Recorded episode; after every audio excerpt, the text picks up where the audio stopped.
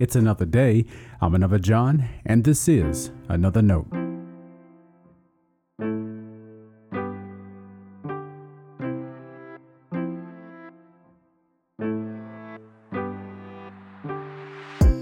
Today's edition of Another Note is titled, We and You.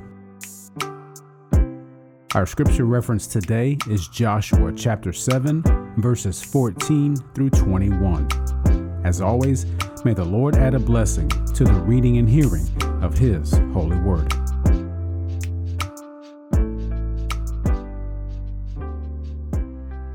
In the morning, therefore, you shall come forward tribe by tribe.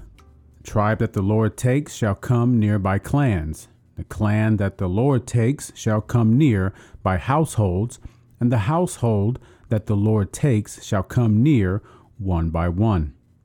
And the one who is taken as having the devoted things shall be burned with fire, together with all that he has, for having transgressed the covenant of the Lord, and for having done an outrageous thing in Israel.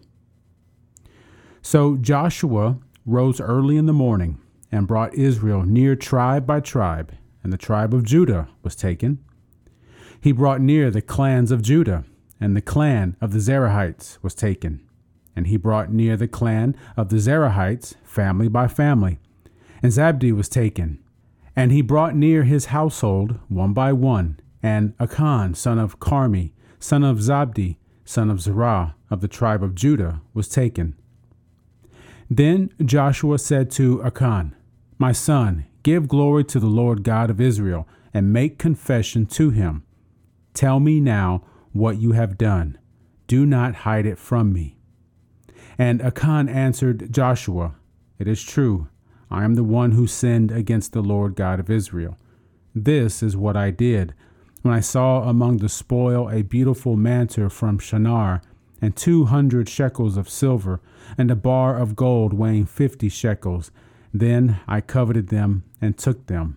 They now lie hidden in the ground inside my tent, with the silver underneath. This is the word of our Lord. Thanks be to God.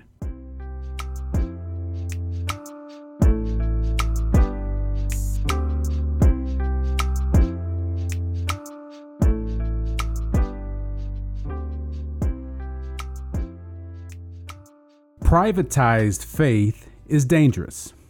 Many people would argue the problems facing the church today are consequences of a between me and Jesus faith.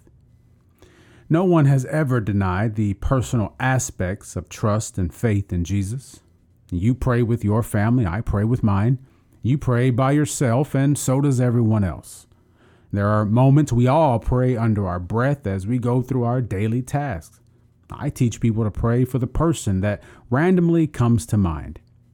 Of course, praying is one example of something we can do by ourselves. You can think of other forms of piety that you do alone as well. But every personal act of devotion is part of the larger connection we have with God's people. In Scripture, the underlying expectation is that our faith is shared. Now, I don't mean the evangelical sense of spreading the good news across the globe. What we're talking about is our communal life of faith. Worship, confession, giving, even reading the Bible are done together. And that's not even a hopeful desire of biblical authors. It's the basic assumption of how things are to be. And that runs counter to how many of us see devotion to God.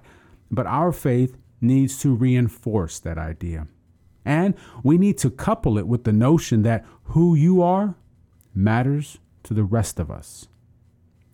Several years ago, the United Methodist Church updated its membership vows.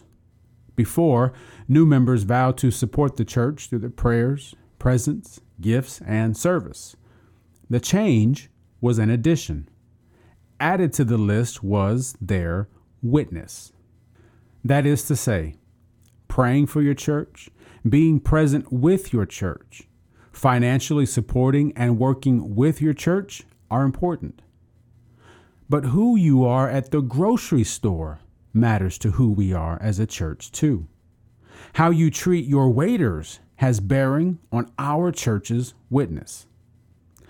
I hoped the change would bridge the gap between our understandings of private and communal faith. If it has, we still have much work to do to strengthen the concept. We can't be the body of Christ if we aren't united in faith, not just in what we say we believe, but in how we live and share our faith among one another. Stay blessed. Now, before you go, let me make sure you know I love you and you are a blessing to me. Thanks for listening to Another Note. I hope it helps you live a life worthy of the calling you have received. Let me know if I can pray with you and help us reach others by sharing today's devotional or leaving a review wherever you listen as a podcast. And finally, make sure to check out the website at another john dot com. God be with you.